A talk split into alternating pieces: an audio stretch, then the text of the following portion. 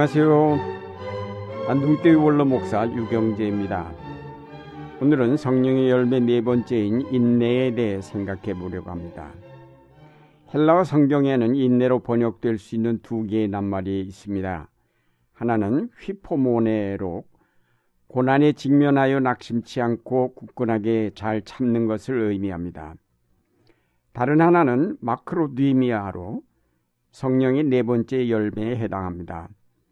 이 단어는 오랜 시간을 견딘다는 뜻으로 농부가 추수때를 기다리는 것과 같이 조급해하지 않고 화를 내지 않으면서 정해진 때까지 기다리는 것을 뜻합니다.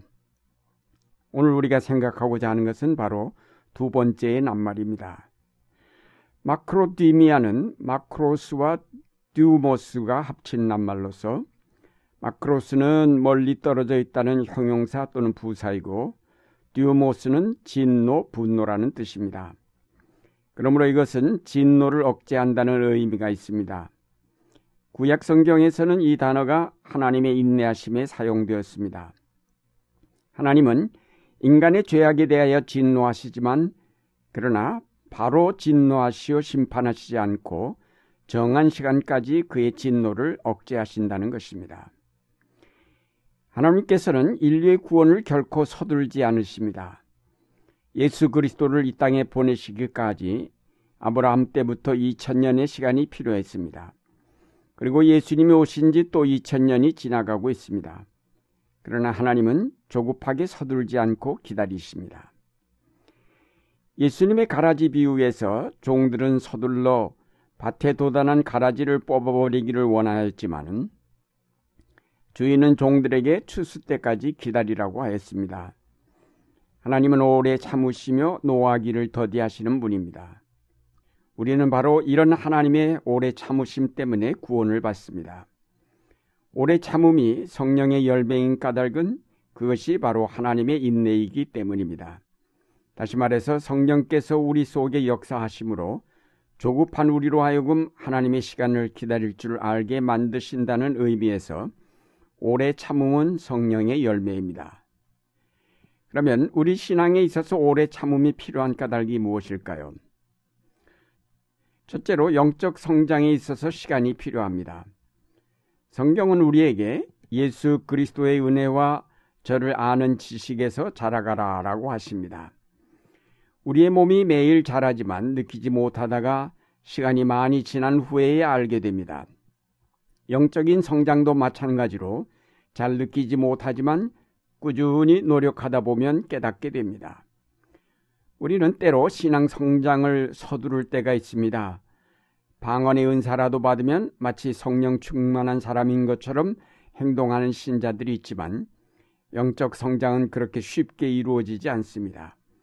꾸준히 성경을 공부하고 기도하며 그리고 사랑을 실천해 가노라면 나도 모르는 사이에 신앙은 성장합니다. 오늘날 한국교회가 많은 문제점을 안고 있지만 우리가 낙심치 않은 것은 아직 성장하지 못한 어린아이 상태에 있음을 알기 때문입니다. 시간이 흐르면서 한국교회도 성숙한 모습을 갖추게 될 것이기에 우리가 오늘의 낙심치 말고 내일의 성숙함을 위해서 꾸준히 노력해 가면 될 것입니다. 둘째로 우리는 모든 사람을 대하여 오래 참으라는 바울의 권면대로 다른 사람들을 이해하려고 노력하지 않으면 안 될 것입니다. 우리는 다른 사람들에게 그들의 최선을 다할 기회를 주도록 노력해야 할 것입니다. 오래 참음은 특별히 다른 사람들을 그리스도에게로 인도하는 일에 있어서 필요합니다. 바울은 갈라디아 교인들에게 이렇게 말하였습니다. 나의 자녀 여러분, 나는 여러분 속에 그리스도의 형상이 이루어지기까지 다시 해산의 고통을 겪습니다. 서아프리카의 선교사가 파송되고 나서 최초의 개정자가 나오기까지에는 14년이 걸렸습니다. 동아프리카에서는 10년이 걸렸고 뉴질랜드에서 최초의 세례교인이 나오기까지에는 9년이 걸렸으며 타이티에서는 16년이 걸렸습니다. 인도에서 윌리엄 캐리가 힌두교인을 최초로 기독교로 개종시켜 세례받게 하는 데는 7년이 필요하였습니다. 선교에 있어서 씨를 뿌리고 곡식을 거두어 들이기까지는 오랜 시간의 간격이 필요합니다. 만일 우리가 좋은 추수를 원한다면 그때가 오기까지 기쁨으로 기다려야 합니다. 아름다운 한 영혼의 구원을 위해 몇십 년을 기다린다 하여도 그것은 결코 더딘 것이 아닙니다. 특별히 사랑하는 가족을 그리스도에게 인도하는 일에 있어서야 더 말할 것도 없습니다. 우리나라의 민주화도 하루아침에 이루어지지 않습니다. 인내로 통일 문제에 접근하고 민주사회를 이루는 일에 노력해 간다면 언젠가는 마침내 통일이 올 것이며 민주주의의 아름다운 꽃이 활짝 피어나게 될 것입니다. 마지막으로 우리가 오래 참아야 할 까닭은 기초를 단단하게 다지기 위한 시간이 필요하기 때문입니다. 하나님의 역사는 바탕을 다지는 역사입니다. 하나님은 특별히 고난을 통해서 우리 신앙의 기초를 단단히 다지십니다. 하나님께서 아브라함으로 하여금 오래 기다리게 하신 것도 그의 신앙을 다지시기 위한 과정이었습니다.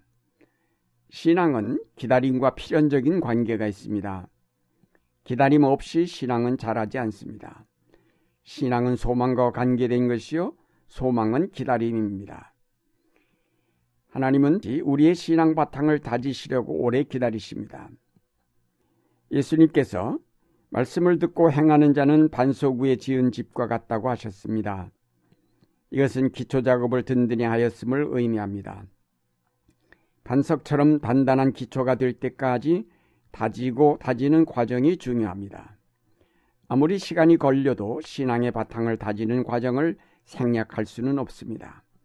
신앙의 바탕만 확실하면 그 사람은 결코 흔들리지 않을 것입니다. 그런데 우리는 흔히 이 지루하고 눈에 보이지 않는 기초 작업을 무시하고 서둘러 눈에 보이는 집만을 짓고 싶어 하는 그리스도인들이 아닌지 돌아보아야 하겠습니다.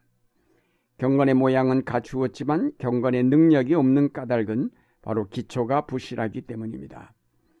기초 작업을 확실히 하지 않고 서둘러 집사, 권사, 장로가 될 때에 그것은 본인이나 교회의 덕이 되지 않습니다.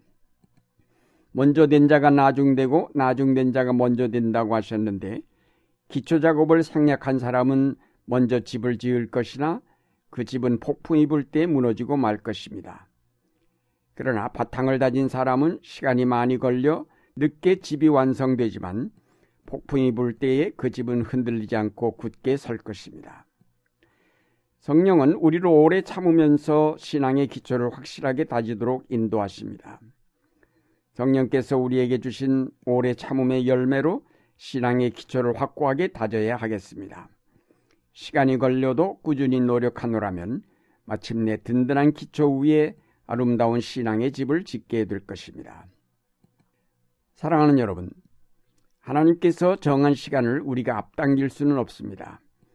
하나님의 오래 참음은 인류에 대한 그의 긍휼과 사랑 때문입니다. 우리가 조급하게 서두르는 것은 사랑이 없기 때문이며 역사 의식이 없기 때문입니다. 우리에게 믿음과 사랑, 소망이 있다면 결코 서두르지 않을 것입니다. 기다림은 오히려 기쁨이 될 것입니다. 소망을 갖고 인내하는 기간이야말로 생략될 수 없는 중요한 훈련의 기간입니다. 한 번의 설교로 여러분의 신앙이 화끈하게 되기를 기대하지 마십시오. 그런 설교는 없습니다. 한 번의 어떤 영적 체험을 통해서 신앙의 거인이 될 것이라는 기대를 갖지 마십시오. 그런 비방은 없습니다. 이제 우리는 길이 참음으로 하나님의 나라를 완성해 가야 하겠습니다. 오래 참음은 성령의 열매입니다. 성령 충만하여 내 개인의 영적 성장이나 교회의 성장이나 이 사회의 민주문화 형성 나아가서 이 세계의 평화를 위해서 길이 참음으로 노력해 가야 하겠습니다. 우리가 꾸준히 노력하노라면 마침내 우리는 아름다운 결실을 얻게 될 것입니다.